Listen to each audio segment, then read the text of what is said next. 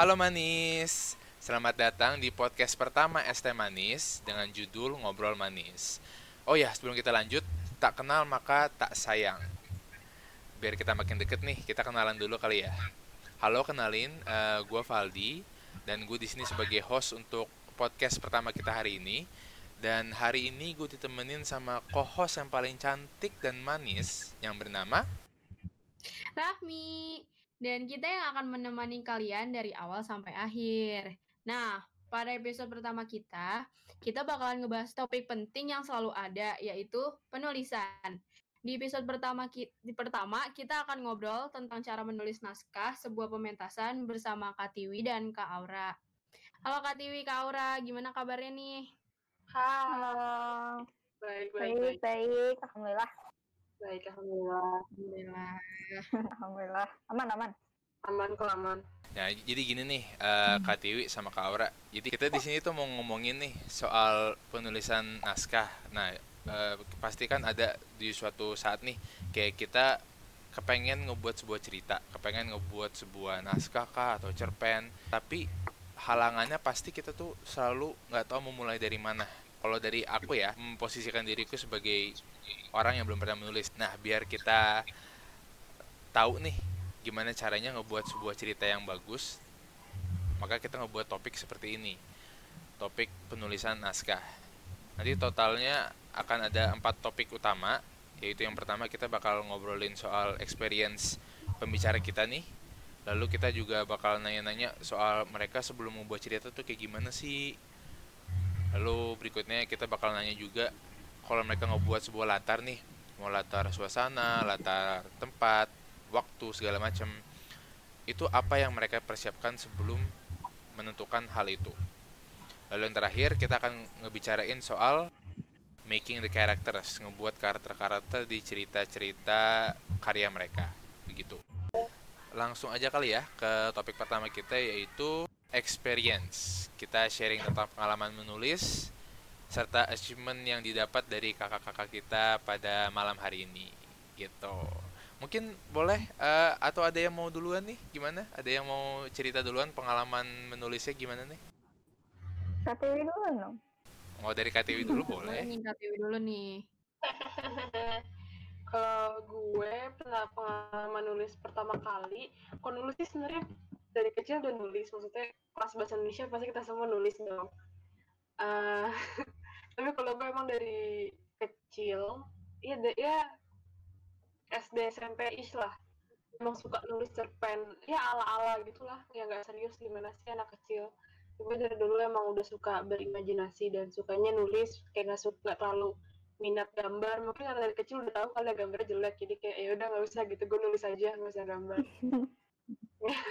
karena kakak-kakak gue dua-duanya suka gambar gitu loh. Terus adanya satu biji nggak suka gambar sukanya nulis. Terus serius banget nulis itu ya di SMA Manis dikasih kesempatan di SMA Manis pertama kali banget nulis itu buat naskah pensil tahun 2017 yang waktu itu Aura sama Valdi yang jadi anak barunya. Gitu ya itu opportunity banget sih biasanya kalau uh, apa sih SMA itu pertama kali nulis pasti dikasih opportunity-nya rata-rata itu paling buat job dulu atau enggak buat lomba. Nah pas lagi buat pensil ini kemungkinan ke, ke sebenarnya gue lagi mumpung juga gue mau nulis tapi kayak nggak pernah uh, apa sih belum menemukan opportunity-nya walaupun udah masuk SMA juga. Terus kebetulan pas lagi pensil 2017 dipilih jadi PIC pas lagi jadi PIC disuruh nunjuk penulis gue mikir hm, sekalian aja gue penulisnya kan boleh. Gitu cuman ada plus minusnya sih jadi PIC plus penulis. Cuman nanti mungkin bisa di segmen lainnya diceritainnya tapi pertama kali banget nulis quote unquote serius itu emang buat es manis balasan sosial 2017 itu.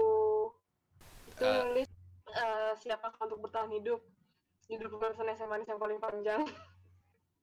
Itu uh, kalau singkatnya sih itu tentang uh, pasca zombie apokalips, pasca uh, post zombie kiamat, quote unquote kiamat zombie gitu. Jadi habis bumi atau negara mereka diserang sama zombie outbreak, jadi mereka uh, terpaksa untuk bertahan bikin uh, civilization yang berbeda sama civilization yang kita hidup sekarang kayak gitu. Jadi nah di civilization yang baru ini tokoh-tokoh utamanya itu hidup di uh, suatu ya kota lah permukiman kalau di naskahnya disebutnya. Namanya zona. Jadi se so far di uh, di universe naskah ini zona itu salah satu permukiman yang salah satu yang paling aman gitu bebas dari zombie. Habis itu ya warga-warganya kuat unquote hidupnya tenang pemimpinnya baik-baik kayak gitu. Tapi pemimpin-pemimpinnya kayak merasa kenapa sih kok negara kita uh, kayak gini banget di tengah-tengah zombie apokalips di tengah-tengah dunia ini sebenarnya udah hancur tapi masih ada aja pemerintah negara ini yang uh, korup yang masih nyari keuntungan buat diri sendiri. Padahal di sini kita semua harusnya cuman uh, mau bertahan hidup dari si zombie-zombie tersebut. Kayak gitu.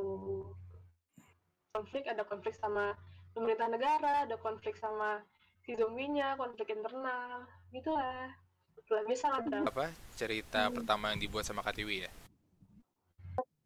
hmm, pertama banget yang serius kalau yeah. cerita oh. sih udah ya udah bikin banyak cuma tidak pernah dipublish untuk konsumsi pribadi aja oh gitu, gitu. Uh, pasti kan gini nih kak pasti kan apa ya kalau manusia nih pasti kan susah ya buat keluar dari comfort zone itu kan biasanya kalau misalnya apa namanya tak yang dipublish dan sampai diproduksiin kayak gitu kan pasti butuh apa ya dorongan mungkin apa motivasi dari luar atau mungkin uh, nah kalau buat Katiwi sendiri apa yang membuat Katiwi ya udah gue mau take on this challenge gue mau ambil challenge ini dan gue mau apa namanya keluarkan karya gue uh, pertama pasti kan dari dulu emang udah suka nulis dan emang dari dulu udah suka teater jadi kayak apalagi kan gue nulis naskah pensil itu baru banget selesai uh, besar pertama gue pemanasan besar uh, Merdeka Tapi Mati 2017 naskahnya yang bikin Kawahyu uh, Kawahyu itu naskahnya gue Merdeka Tapi Mati kan sempat main. Sempat naskahnya terus jadi udah karena dorong gue mau uh, tulisan gue dimainin sama teman-teman gue di Manis gue mau naskah gue. Bukan cuma buat konsum konsumsi pribadi doang lagi. Gue tuh orangnya tuh awalnya tuh nggak suka banget uh, cerita gue dibaca sama orang lain. Takutnya gue gitu loh. Pas lagi nulis siapa pun juga gue nggak boleh baca sampai selesai. Yang baca cuma sutradaranya waktu doang si Dila. Dia cepet ngeliat prosesnya gitu loh. Nggak bener-bener yang orang lain bener-bener ngeliatnya. Lagi selesai baru mereka pada lihat Kodila kan mau gak mau harus lihat dari prosesnya soalnya biar dia bisa mulai mikirin blocking artistik gitu-gitu. Hmm. Ya pun juga gue kayak kayak takut banget dijudge segala macam ya pasti kritik ada kritik ada itu sebenarnya salah satu kayak batu loncatan gue di mana gue mulai belajar untuk menerima kritik dan bisa nyaring mana kritik yang bisa untuk membangun gue mana kritik yang emang sewajarnya kayak gue kayak apa sih gitu nggak jelas gitu loh. Kayak gitu.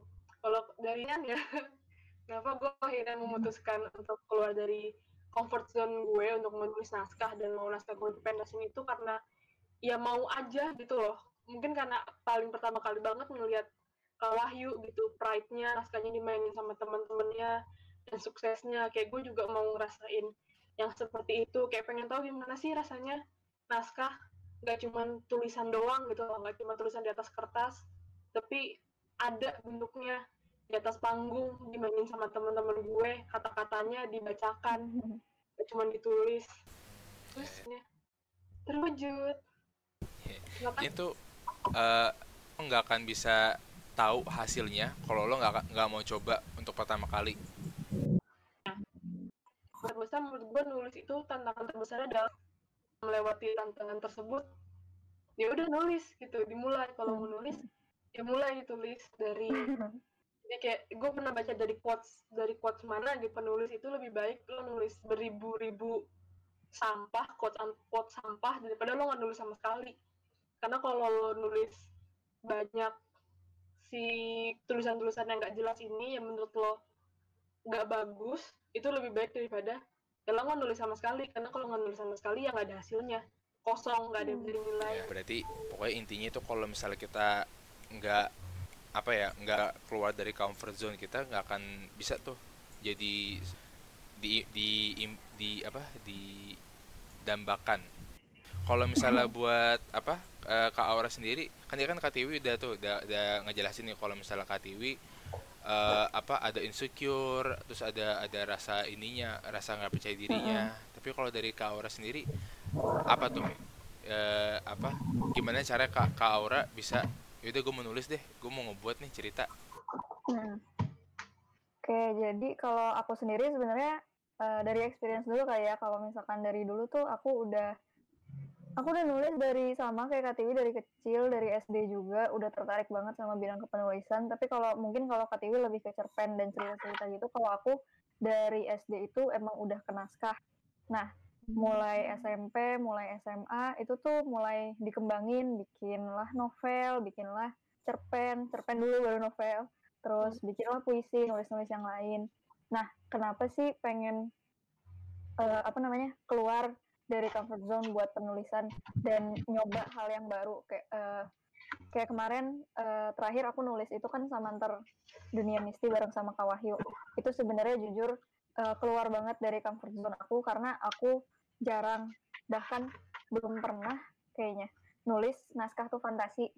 Nah itu kenapa sih aku pengen nyoba? Karena ya benar kata Katiwi kalau misalkan kita nggak nyoba kita nggak keluar kita nggak akan tahu. Dan ternyata di situ aku banyak belajar buat gimana sih cara membuat eh, mengembangkan sebuah ide fantasi.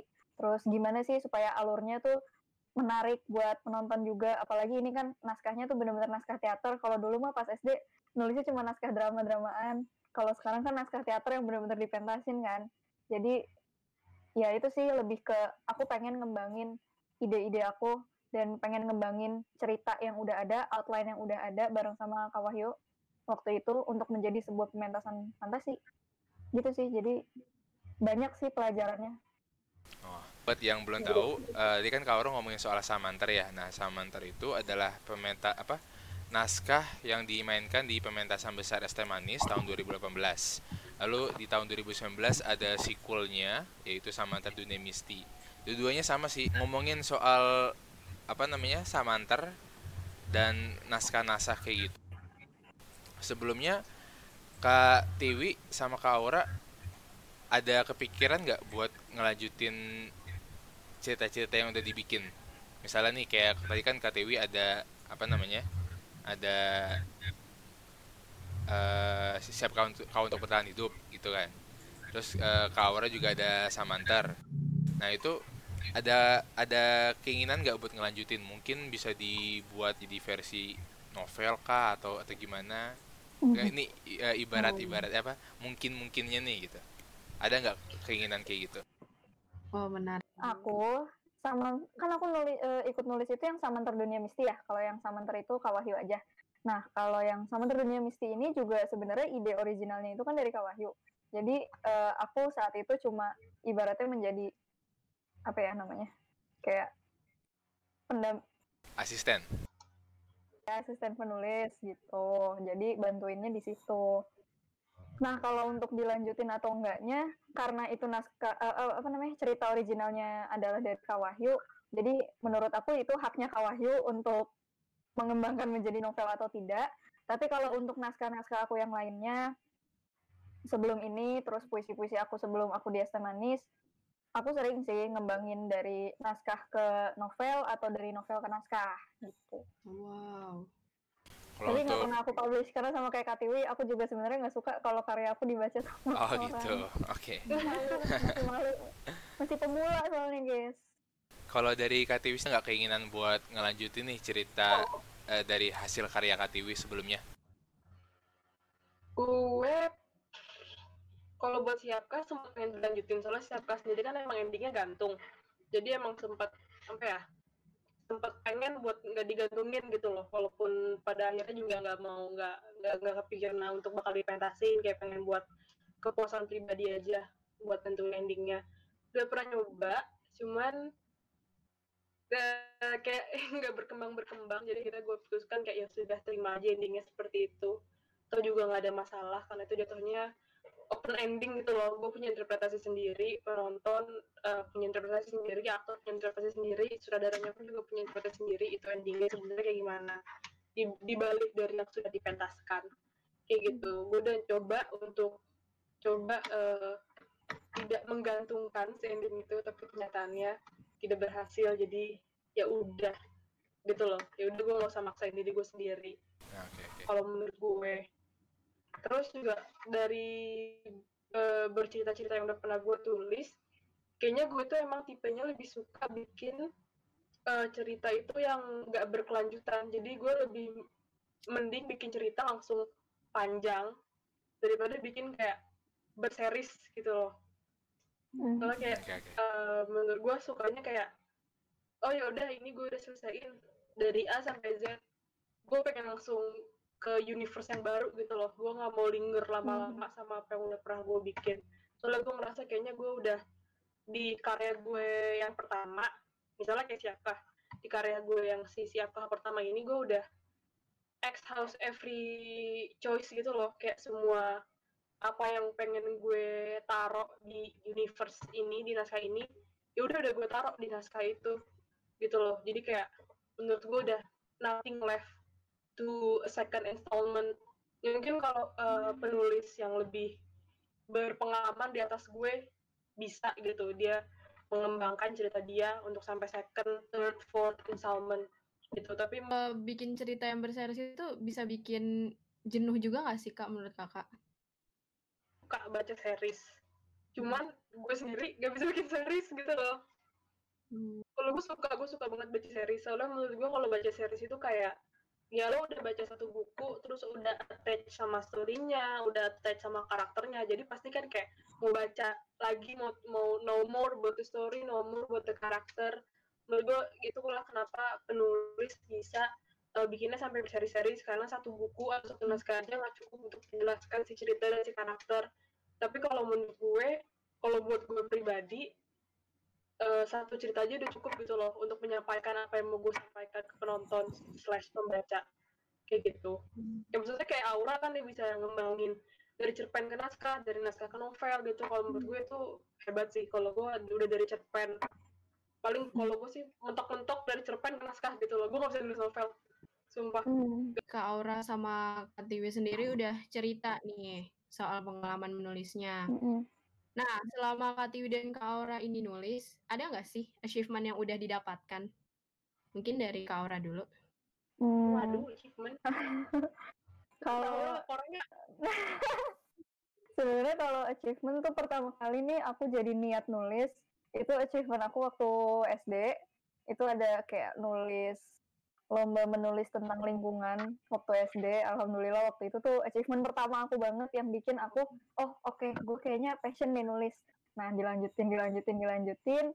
Alhamdulillah ini berkat ST Manis juga.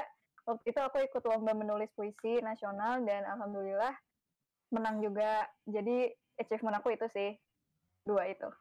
Cuma dua itu. Alhamdulillah tapi itu juga. Alhamdulillah. Terima kasih Manis Kalau Kak Tiwi gimana?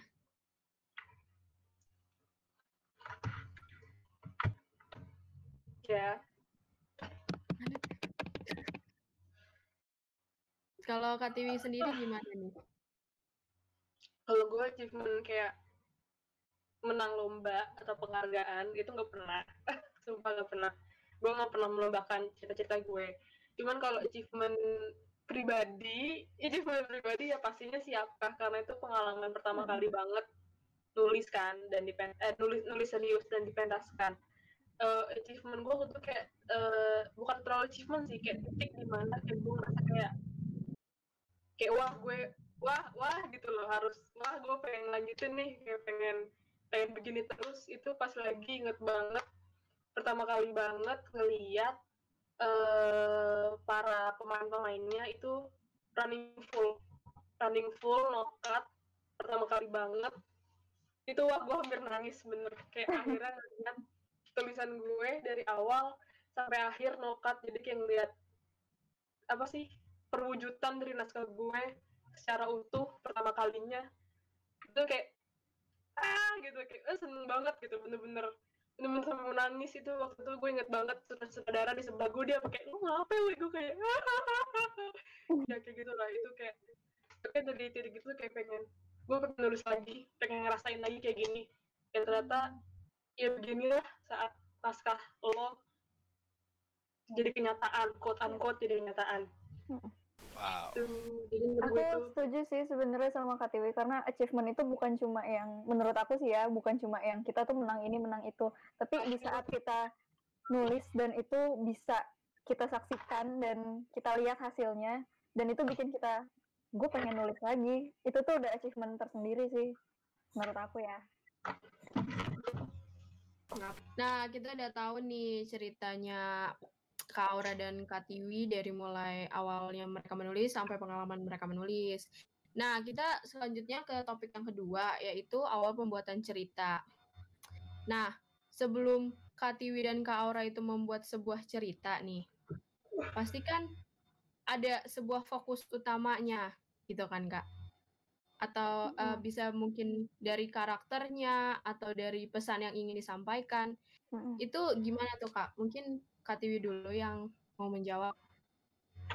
Eh, kalau gue itu dalam penulisan naskah itu pertama kali yang gue tentuin itu tergantung sih ini nulis naskahnya apa bener-bener bebas dari gue sendiri atau naskahnya udah ada requirement-nya misalnya kayak naskahnya buat job itu kan biasanya udah ada requirement-nya harus durasinya berapa pemainnya berapa Hmm. kayak gitu terus kayak apalagi kalau nulis buat ST manis kan pasti biasanya udah ketahuan oh gue tahu SDM-nya ini ini ini. Jadi nulisnya langsung apa mengaku untuk mengakomodasi si SDM kalau gue sih bisa kayak gitu. Jadi kayak dari nulis langsung udah kebayang eh, oh gue karakternya tujuh aja gitu. Situ nggak usah nggak usah panjang-panjang karena durasinya cuma 20 menit. Habis itu kayak biasanya kalau buat job ya pasti udah dikasih temanya realis fantasi apa sekolahan percintaan kayak gitu. Jadi pasti langsung ngikutin dari requirement yang udah diberikan. Itu biasanya kalau job kayak gitu. Eh, kalau nulis buat SMA pun juga biasanya secara nggak langsung juga kayak gitu sih. Kan pasti langsung udah tahu kan. Dari eh, dari apa ngomong bareng-bareng sama pengurus oh kita tahun ini mau pentasnya Mm. dua jam anak-anaknya ada segini nih kak kayak gitu di situ kita tahun ini mau brandingnya fantasi mau brandingnya realis brandingnya mau musikal. Saya kayak gitu. Kalau penulis pasti menurut gue rata-rata kayak gitu sih sebelum nulis udah dikasih requirement-nya. Dan mereka ngebangun ngebangun fondasinya banget adalah dari requirement dari pemberi job atau pengurus kayak gitu. Tapi kalau misalnya contohnya bener-bener nulis buat bebas nih dari requirement-nya kayak eh, limitnya itu langit gitu. Kalau gue sih biasanya eh, nulisnya dari eh, world building dulu. Tapi world buildingnya tuh gue nggak detail. Jadi world buildingnya itu misalnya cuma nentuin kayak pas lagi gue nulis siapkah world building gue yang paling dasar adalah cuma itu doang. Ini cerita tentang zombie apokalips. Dari itu doang. Zombie apokalips sudut pandangnya dari manusia-manusia yang selamat dari si apokalips ini. Kayak gitu. Terus dari world building yang singkat gue ngembanginnya dari karakter. Kayak gitu. Karena gue eh, sampai sekarang percaya eh, apa pusat dari cerita itu adalah karakternya. Ada ada soalnya ada beberapa juga penulis yang percaya pusat dari cerita itu plot. Gitu. Kalau menurut gue pusat dari cerita itu karakternya. Eh, pasti plot juga dibutuhin. Tapi kalau menurut gue itu eh, karakter yang kuat itu bisa ngebawa plot yang lemah dan menjadikan si plot lemah ini jadi eh, jadi plot yang kuat. Sementara kalau eh, kebalikannya plot yang kuat biasanya nggak bisa ngebangkitin karakter yang lemah kayak gitu. Seperti itu. Jadi gue pertama kali pertama habis world building singkat eh, bikin karakter biasanya pasti karakter utamanya dulu protagonis antagonis kayak gitu. Si protagonis konfliknya dari si antagonisnya.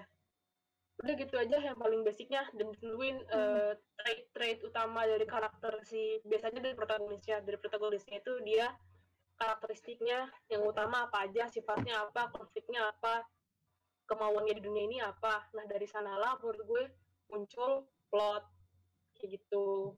Kayak misalnya si siapkah? Siapkah mulu? Udah siapkah aja ya? Si siapkah? Eh, tokoh utamanya kan eh, Pandu.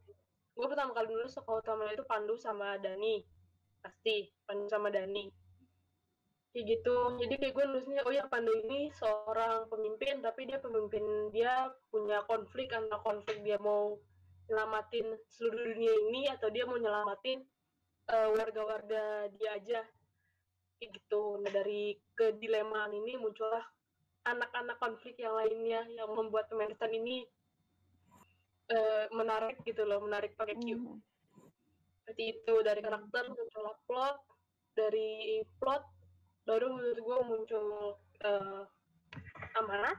Amanah kayak ya gitulah pesan yang mau disampaikan karena pas lagi gue nulis kayak nulis siapa itu kayak gue tengah-tengah cerita baru kayak baru sadar gitu loh oh ternyata secara nggak langsung cerita ini tuh eh, mengangkat eh, isu yang selama ini pengen gue sampaikan ke dunia yaitu ketidaksetaraan sosial. Kayak gitu. Ya secara nggak langsung keluar aja gitu loh karena emang pasti itu udah ada udah ada di dalam diri penulisnya sendiri. Dan untuk mengekspresikan apa yang mau disampaikan ya pasti dari ceritanya. Kayak gitu. Terus kayak Wah. siapa tuh lucu. Kayak gue tuh pertama kali siapa itu kan emang buat kayak tentang apa kesenjangan sosial. Kayak orang-orang yang hidup di kota sama orang-orang hidup yang di desa gitu loh. Yang di Hmm. di daerah. Kalau di kota lebih dapat eh, infrastruktur yang lebih cepat bantuan dari pusat lebih cepat segala macam pembangunan itu lebih pesat segala macam. Sementara di desa mereka di terdiskriminasi kayak gitu. Nah gue waktu itu tuh kebayangnya adalah antara Jakarta sama daerah-daerah lain yang nggak terlalu Hmm. diperhatikan gitu loh. Nah tapi di tengah-tengah gue nulis cerita muncullah jeng-jeng Mekarta.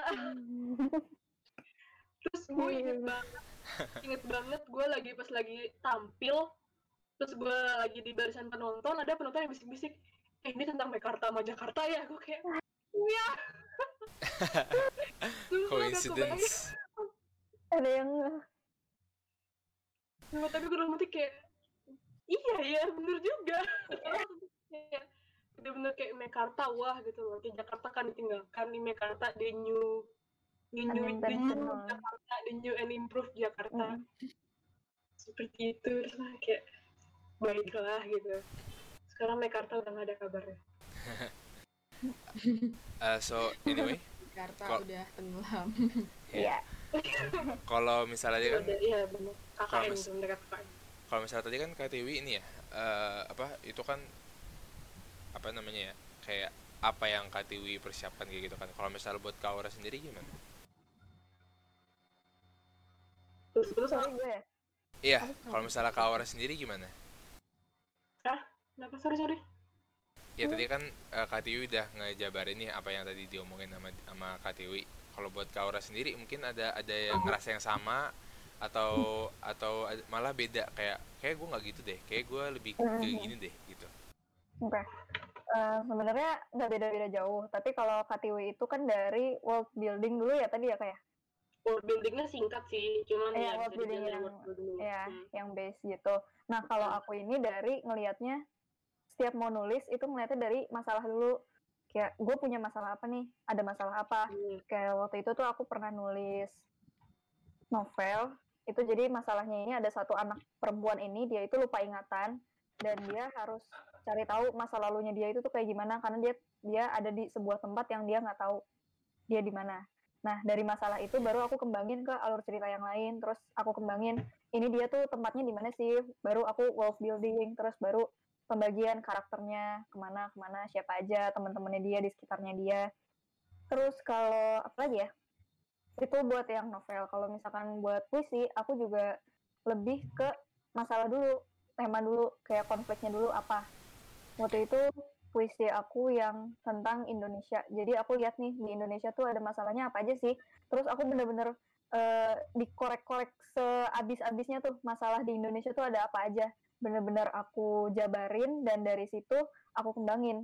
Supaya eh, kenapa sih? Karena kita nulis itu kan pengen lihat dari segala sudut pandang yang berbeda kan, nggak cuma pengen dari satu sudut pandang aja. Nah kalau di puisi itu aku lebih senangnya bisa ngelihat dari seluruh sudut pandang yang sekarang konflik ini lagi di lagi dialamin di Indonesia tuh apa sih? Itu kalau buat naskah sendiri eh, nggak beda jauh. Selain dari konflik mungkin lebih ke eh, sama sih kalau core message juga aku eh, coba kembangin dari awal. Karena apa sih pesan yang mau aku sampaikan dari naskah ini? Dari situ aku baru bisa nentuin cerita ini mau dibawa ke mana gitu loh. Karena pesennya tuh udah jelas dari awal kayak ibaratnya benang merahnya udah jelas dari awal. Mau aku bawa ke mana ini naskah? Apa sih pesan yang mau aku sampaikan dari setelah orang nonton naskah ini? Gitu. Nah nanti mungkin seiring perjalanannya aku nulis naskah itu ketemu lagi tuh core message yang lain kayak oh iya ya bener. Kayak tadi KTW kan baru ngeh juga kan kalau oh iya ini kayak Jakarta nih sama ini. Jadi uh, nanti baru di akhir-akhirnya aku mulai nemu lagi kayak oh iya ya bener juga ini konflik yang kayak gini sebenarnya atau oh ini bisa dikembangin ke arah yang lebih luas lagi.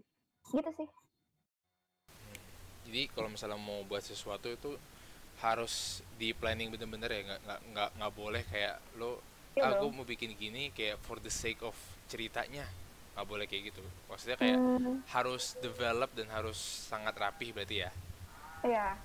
Kecuali nulis bebas buat diri sendiri kayak yang ya emang bukan buat dipublish dan bukan buat diapa-apain sebebas-bebasnya lo berkreasi sih boleh. Menurut menurut aku karya tuh gak ada yang salah ya kalau semisal emang mau nulis gayanya kayak apa pun ya udah silakan aja. Tapi mungkin kalau misalkan buat yang dipublish buat di pementasan buat dilombakan pasti kan ada guidelines-nya kan? Nah, yeah. guidelines-nya ini kalau misalkan mau nulis yang dipublish itu yang harus terstruktur banget. Hmm, oke oke. Gitu. nah tadi kan kita ada dengar nih ya banyak banget tuh uh, kayak ada world building ada konflik narasi apa segala macam itu kan uh, Kak Aura sama Dewi kan udah beda beda sendiri ya awalnya apa dulu yang disiapin nah hal itu apa kalau membuat cerita kan tuh pasti banyak tuh yang di, yang yang perlu disiapin dari A B C D E. Nah itu tuh kalau buat ini aku ya aku ngeposisiin diriku sebagai orang yang apa belum berpengalaman menulis itu pasti kan kalau banyak harus dipikirin bisa-bisa aja tuh jadi nggak nggak fokus kan ya jadi kayak merambat ke mana-mana jadi kita nggak tahu apa yang harus kita fokusin. Nah itu kalau buat KTW sama Kak Aura gimana sih gimana sih cara bikin uh, struktur cerita yang konsisten. Jadi cerita itu nggak merembet ke mana-mana dan kayak ada alurnya dan nggak apa ya jadi kedengarannya kayak nggak nggak labil gitu merembet ya? Iya hmm. kayak gitu. Itu apa sih yang kakak buat tuh biar bisa ngebikin struktur cerita yang bagus? Mungkin dari siapa nih? Uh, kak Aura kali ya ya kan KTV aku, duluan ya uh, kalau aku pribadi biasanya karena aku masih pemula juga nih buat nulis-nulis naskah atau yang lain-lainnya uh, buat aku itu lebih supaya terstruktur ya kerangka sih. Kerangka penulisannya dari awal pembukanya gimana pendahuluan ceritanya kayak gimana terus baru kan mulai masuk ke apa pemicu konfliknya terus konfliknya terus penyelesaian konfliknya sampai kesimpulannya. Jadi dari situ tuh udah kita bikin outline-nya dari awal ceritanya kira-kira pertama uh, kalau misalkan di naskah deh scene satu itu mau kayak gimana? Ceritanya apa dulu? Terus kalau scene 2 udah masuk ke ke mana nih? Apakah udah masuk ke uh, pemicu konflik? Atau udah bahkan udah masuk ke konfliknya gitu sih jadi lebih ke kerangkanya. Jadi kita breakdown satu persatu. Kalau naskah nih ya kalau naskah bener-bener persinnya sih kalau aku supaya nggak ke mana-mana. Jadi kita tahu mau apa endingnya juga harusnya kayak gimana. Gitu sih. Hmm.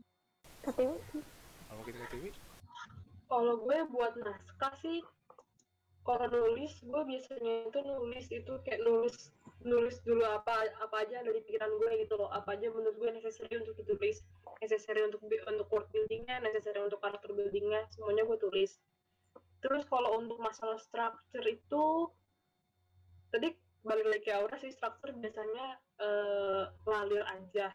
Maksudnya pasti ada template-template struktur cerita yang bisa diikutin gitu loh dari berbagai macam penulis profesional di luar hmm. lainnya kayak yang uh, udah pernah udah pernah gue jelasin gak semuanya ikut sih tapi yang kayak uh, tuh uh, uh, uh, Heroes Journey Step Heroes Journey Step Heroes Journey betul atau enggak yang paling basic ada yang yang bentuknya curve kayak gitu yang eksposisi yeah. uh, uh, eksposisi mulai konflik konflik klimaks anti klimaks yang kayak gitu.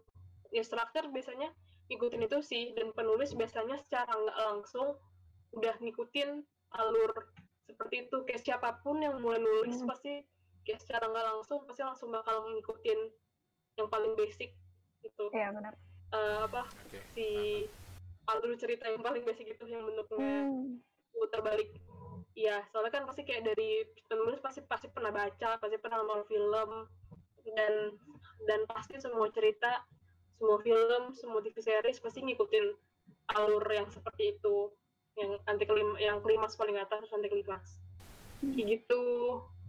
Terus kalau menurut gue kalau biar nggak ber nggak ke mana-mana ceritanya, menurut gue cerita ke mana-mana itu nggak masalah sih.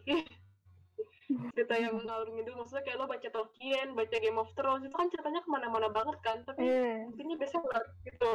Iya. Tapi tuh kalau buat sebenarnya kayak itu buat buat novel lah ya, buat novel yang Hmm. sebenarnya uh, word length-nya itu tidak dibatasi. Seperti itu. Cuman kalau buat naskah, apalagi kalau kita dalam teater kampus, pasti kan dibata dibatasin aktor, dibatasin uh, kenyataan panggung. Kita nggak bisa asal flashback, flash forward, balik lagi balik lagi ke Banyak. eh, hari ini kayak gitu kan nggak bisa jadi pasti paling ya saat nulis naskah biar nggak bertele-tele. Apalagi buat naskah teater yang paling pertama diingat menurut gue itu sih apa kenyataan panggung. Itu ngebantu banget buat bikin cerita nggak bertele-tele karena biasanya cerita yang bertele-tele itu kayak penulis itu kayak pengen oh gue pengen ngejelasin nih si karakter ini lebih dengan lebih detail. Iya. mungkin gue bikin flashback kayak gitu biar karakternya lebih jelas. Tapi kan kalau dalam uh, teater flashback kan nggak segampang itu kan. Kalau di naskah film atau di, atau di novel di novel tinggal enter udah flashback. Kalau di TV tinggal di cut flashback. Di uh, di di film transisi flashback. Kayak gitu. Kalau di teater kan nggak segampang itu. Gitu. Tapi kalau menurut gue tadi sih balik lagi ke awal. Tulis dulu aja apa yang menurut lo perlu untuk ditulis untuk cerita lo. Terus nanti kan masih ada tahap editing editing bisa sendiri silahkan. Mau sama sutradara sama skenografer silahkan. Kayak gitu. Tapi kalau gue sendiri sih waktu itu siapa sih yang emang paling banyak banget uh, scene yang dihapus? Karena buat uh, apa namanya buat memendekkan durasi. Memendekkan durasi. Itu gue nulisnya banyak karena menurut gue uh, banyak hal banyak hal yang dibutuhkan buat memperjelas karakter-karakter yang ada di sana kayak gitu kan. Karena gue yang waktu itu siapa pengen menekankannya itu uh, gimana uh, si manusia-manusia ini uh, bisa bertahan hidup bisa beradaptasi di dunia yang penuh kehancuran ini. Mereka individu-individu masing-masing gimana menanggapinya. Jadi kayak gue ada kayak ya karakter kayak punya scene sendiri gitulah yang menunjukkan mereka tuh sebenarnya karakternya gimana tapi Hmm. demi durasi kayak gitu jadi kayak Hmm. jadi langsung kayak diceritain diceritain dicerita gitu loh nah nah tapi itu untungnya karena ini teater di mana masih ada sutradara masih ada skenografer masih ada aktornya sendiri dari tiga peran terpenting inilah di mana mereka bisa nguatin dan nunjukin ke penonton uh, karakter ini sebenarnya kayak gimana tanpa harus dijelasin lewat narasi yang menurut penulis penting kayak gitu. Oke. Nah, eh, misalnya kalau misalnya si misalnya si Pandu nih, ya si penulisnya pengen nunjukin dia itu hmm, kayak cinta banget sama istrinya. Contohnya cinta banget sama istrinya. Terus dibikin scene di mana mereka berdua doang, terus ditunjukin tuh di scene ini dalam tulisan seberapa mereka saling mencintai satu sama lain. Nah, tapi sama sutradara bisa tuh tanpa scene ini juga gue bisa nunjukin mereka eh, jatuh cinta mereka cinta satu sama lain tanpa ada scene khusus spesial mereka berdua mereka lagi rame-rame juga gue bisa nunjukin mereka saling cinta sama satu sama lain kayak gitu Hmm. Oke, eh, thank you Kak Ora sama Kak Tiwi. Eh, nanti setelah ini kita bakal ada break dulu selama dua menit kan. Eh, nanti berikutnya bakal kita bakal ngebahas soal eh, topik kita selanjutnya yaitu create the setting satu eh, ngebuat latarnya sama making the characters ya. So stay tune dan jangan ke mana-mana.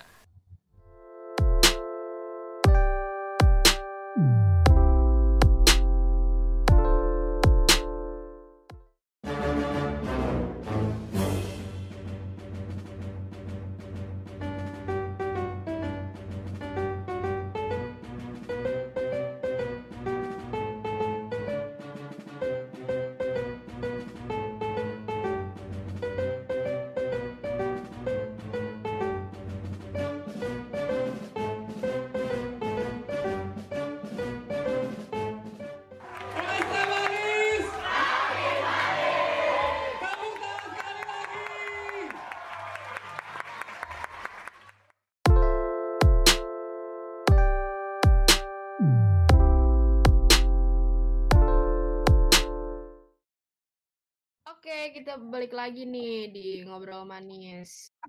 Jadi kita mau lanjut nih ke topik berikutnya yaitu create di settings. Nah, dari yang udah Kak Aura dan Kak Tiwi jelasin soal membuat awal membuat cerita, Hmm. pasti kan di sebuah cerita itu ada yang sebuah namanya latar atau settings. Nah, kalau Kak Tiwi dan Kak Aura sendiri, kalau membuat cerita itu, kakak tuh menentukan settingnya atau membuatnya? Oke. Oke, kita mulai dulu dari Kak Tiwi mungkin. Hmm, ini sama-sama susah sih sebenarnya. Tergantung sih kalau setting itu dari pengalaman gue nulis kebanyakan Hmm. eh, settingnya itu udah ditetapin gitu loh. Lalu kalau gue nulis essay manis ya balik lagi biasanya udah ada guidelines yang harus diikutin. Biasanya kalau misalnya udah bilangnya realis ya udah jelas lah gitu. Kalau realis pasti berarti settingnya buat tempatnya. Ya paling Indonesia, Jakarta kayak gitu. Kalau dimintanya buat fantasi baru itu yang harus hmm, dipikirkan lagi fantasinya mau di mana nih. Karena tidak ada limitnya kalau fantasi kayak gitu. Sama susah sih nentuin sama ngembangin menurut gue.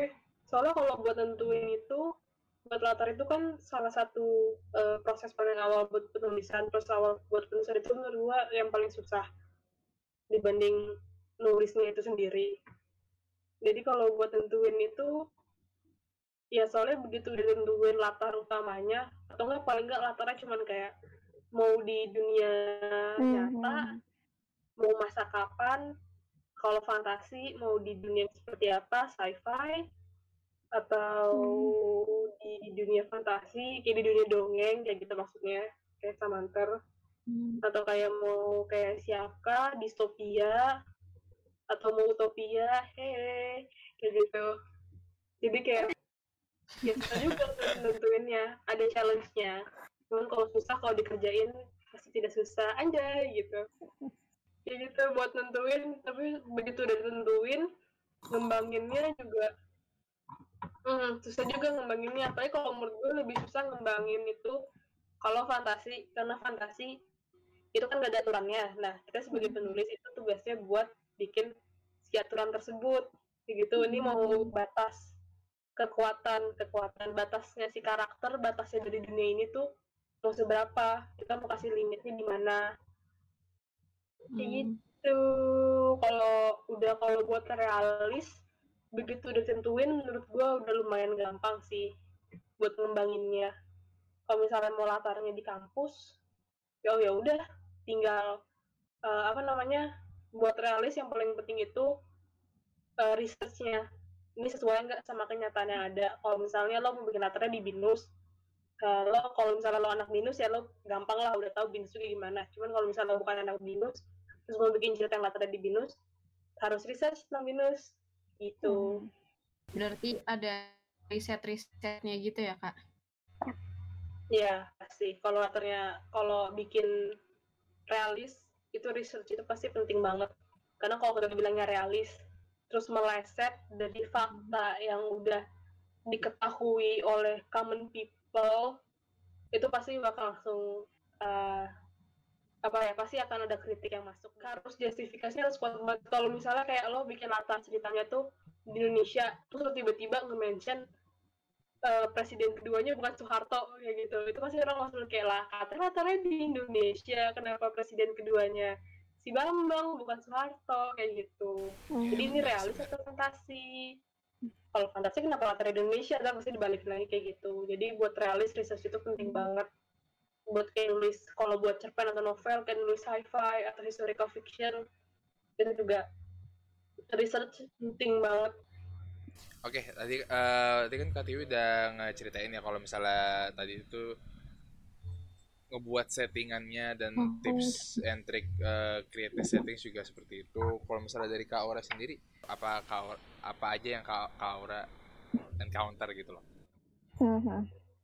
Kalau aku menentukan setting dari yang udah ada, karena yang tadi aku bilang juga kan, aku jarang banget nulis tuh eh, sesuatu yang fantasi. Aku lebih seringnya tuh ke realis. Jadi benar tadi kata Kak Tiwi, kalau misalkan mau nulis sesuatu yang realis, sebenarnya sama aja sih either itu fantasi atau realis either way kita benar-benar harus banyak research kita harus banyak research kita harus banyak cari tahu ntar dunia yang kita bikin ini mau kayak gimana setting dan waktunya itu mau kayak gimana tapi kalau di uh, realis karena aku lebih sering bikinnya itu aku lebih banyak menentukan uh, pertama waktu dulu.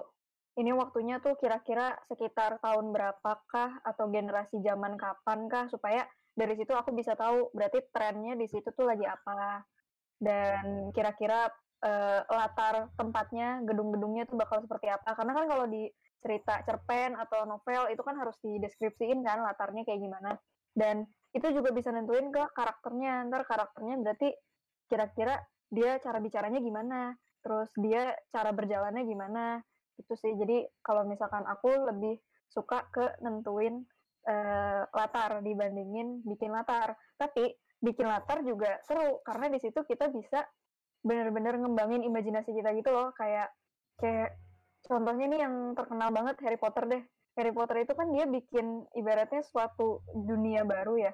Dia nyiptain dunia baru dan di situ benar-benar bisa dia kembangin loh apa aja yang terjadi di sana. Tapi connect juga ke Harry Potter tuh kan connect ke London ya. Jadi menurut aku seru sih di situ. Jadi kita bisa nentuin kira-kira latar kita di mana, tapi kita juga bisa ngembangin satu latar yang baru yang connected sama latar yang sebenarnya udah ada di dunia ini. Gitu sih. Jadi eh, latar pasti penting banget buat cerita mau di cerpen, mau di novel ataupun di naskah teater.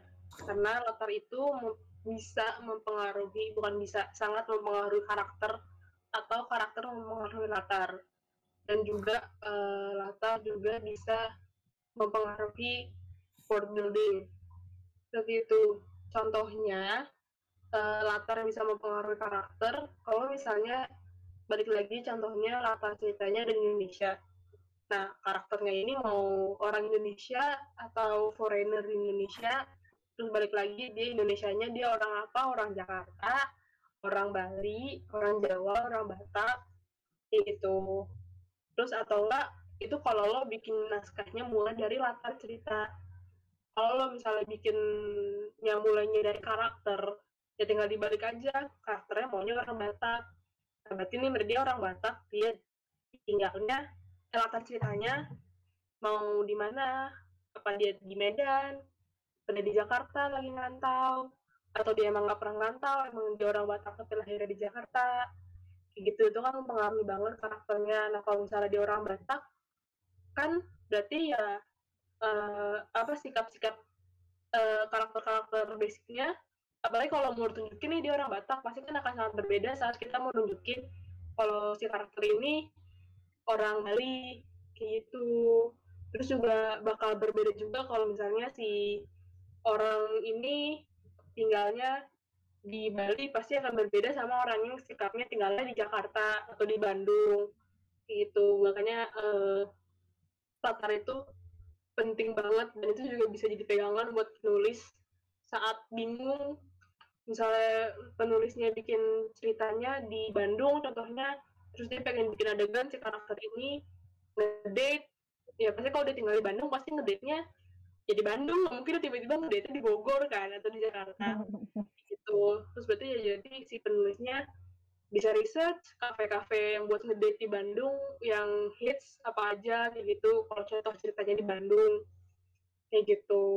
Jadi ya latar itu penting banget. Di fantasi pun juga walaupun latarnya bikinan kita tetap penting. Karena balik lagi fantasi walaupun itu dunia bikinan kita kita juga harus kita juga yang harus menentukan uh, apa namanya menentukan limitnya. Misalnya di Samantor di Samantor kan yang kita lihat kan uh, tiga tempat yang utama kan uh, kerajaannya Bell kerajaan Ellen sama dunia mistik kan. Itu dunia yang paling tiga dunia ditunjukin. Kan tiga dunia ini juga faktornya tiga yang berbeda uh, makhluk-makhluknya berbeda uh, Fana beda yang tinggal di sama kerajaan Ratu Bell dan Montis beda di Claire juga beda kayak gitu. Kan juga mereka uh, bisa seperti itu dalam ceritanya ya karena lingkungan hidup mereka berbeda. Declare sikapnya berbeda sama Damontis karena mereka dilahirkan di tempat yang berbeda kulturnya berbeda gitu. Oke okay, uh, eh, thank you Kak Tiwi. Kalau misalnya buat Kak Aura sendiri gimana Kak? Hmm, ya iya sih kalau misalkan yang ditanyain kira-kira latar itu berpengaruh enggak sama cerita, latar tuh berpengaruh enggak sama narasi, latar tuh berpengaruh enggak sama karakter. Ya berpengaruh banget karena bahkan karakter tuh nggak bisa berkembang kalau semisal latarnya juga nggak jelas. Contohnya nih, dia kita taruh di sebuah kota yang metropolitan.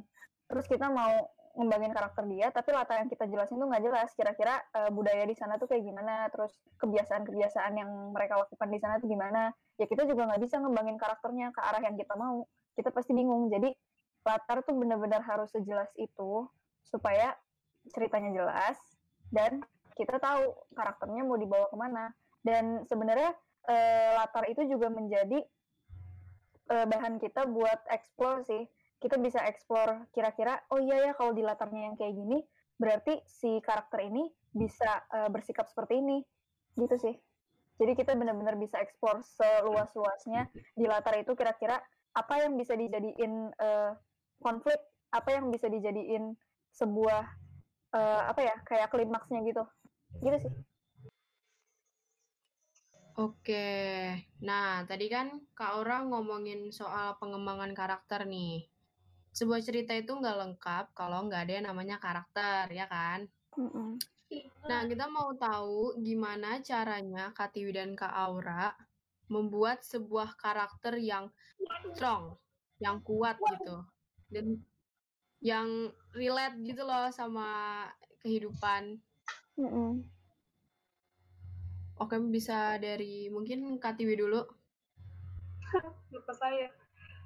Uh, buat karakter yang strong itu gue buat uh, penulisan karakter yang strong, yang relevan, yang tidak akan terkubur sama karakter-karakter lainnya, apalagi saat membangun tokoh utama, itu masih belajar banget juga. Itu waktu itu pertama, bukan pertama kali sih, salah satu yang ngerasa paling struggling buat uh, bangun sebuah karakter utama, itu pas gue lagi study di Filipina, gue ngambil penulisan naskah itu gue bikin sebuah cerita terus salah satu kritik yang gue dapat dari teman-teman gue saat mereka pada baca eh, saat uh, naskah gue di workshopin didiskusiin bareng-bareng di kelas itu pas lagi ada temen gue bilang kenapa karakter utamanya plain banget? Terus gue kayak oke okay, gitu kayak. Lu pas lagi gue baca ulang iya benar ternyata si karakter utama ini kok dibanding sama karakter-karakter lainnya dia plain banget. Kalau kalau gue pas lagi nulis sih kayak gue ngerasa dia nggak plain. Karena gue sebagai penulis pasti dalam hati punya justifikasi sendiri kenapa dia bisa jadi karakter dan kenapa dia uh, actionnya begini begini begini jadi di mata gue ya dia nggak plain gitu loh. Tapi saat temen gue ngeritik seperti itu ya berarti kenyataannya di mata sesama penulis aja dia plain. Apalagi di mata penonton yang yang benar-benar menerima cuma secara mentah itu karakter kosong banget berarti padahal dia disebut-sebutnya sebagai tokoh utama. Kayak gitu.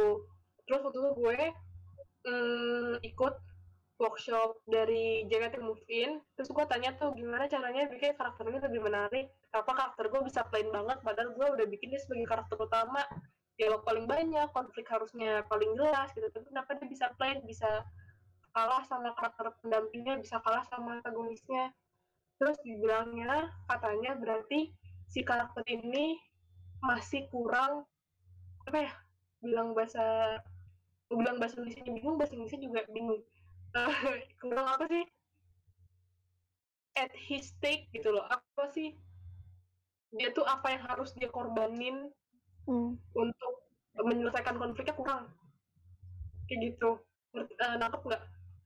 Yeah, jadi yeah. buat uh, salah satu yang yang bisa membuat uh, karakter menarik itu dan dari workshop yang gue dapet itu salah satu yang paling utama untuk bisa membuat si tokoh utama itu menarik. Saat dia dihadapin sama konflik dia apa nih yang harus dia korbankan untuk menyelesaikan konflik ini? Pasti kalau misalnya dia konfliknya cuma kayak gue pengen tipis ya udah konfliknya kan eh, penyelesaian masalahnya gampang tinggal ke toilet gak ada harus dikorbankan yang bikin karakter itu menarik dan jadi bisa menunjukkan karakter itu dia seperti apa atau bisa menunjukkan karakter developernya untuk menyelesaikan konflik ini apa yang harus dia korbankan? Gitu.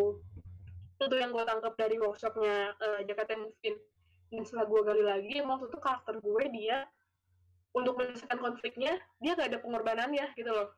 Walaupun di mata di mata walaupun dituliskan di naskah dan di mata gue itu pengorbanannya udah harusnya udah sangat besar tapi kenyataannya itu belum cukup besar gitu loh. Buat untuk membuat dia menarik untuk membuat dia memorable untuk membuat uh, uh, pembaca atau penonton bisa simpati sama dia. Kayak gitu. Jadi ini menurut gue itu sih salah satu kuncinya. Untuk membuat karakter strong untuk membuat karakter menarik memorable itu bikin uh, hal yang harus dia korbankan untuk menyelesaikan konflik itu sebesar mungkin maybe in to put in in a word so, kalau mau relatable ya berarti buat uh, buat pengorbanannya serelatable mungkin mungkin kalau misalnya konfliknya kayak apa konflik domestik gitu suami istri dia berantem cekcok ya konfliknya um, konflik yang mereka cekcok buat menyelesaikan konfliknya apa kalau mau moral tebal kan berarti ya cerai harus pisah sama anaknya. Nah itu gimana hmm. cara bikin gimana caranya si penulis bikin apa hal-hal yang basic kayak perceraian ngerebutin anak ngerebutin harta itu bisa menarik dan bisa relatable buat penonton buat pembaca. Seperti itu. Jadi nggak cuman kayak oh. sekedar lo bikin karakter yang oh dia dia ini kuat dan dia tuh bisa punya bisa gini bisa gini bisa gini. Tapi kalau misalnya buat si reader itu dia nggak relate dan dia dan dia itu nggak oke okay, buat apa ya jadiin acuan itu berarti bisa apa nunjukin ya kalau karakter itu kurang kurang kuat. Oke oke noted noted. Uh, hmm. kalau misalnya dari kak Aura sendiri bagaimana kak? Uh, kalau menurut aku juga uh, ya sama sih nggak beda jauh kalau misalkan namanya karakter development tuh ya penting dan itu bisa nunjukin gimana sebuah karakter ini yang namanya juga karakter development jadi dia berkembang dari awal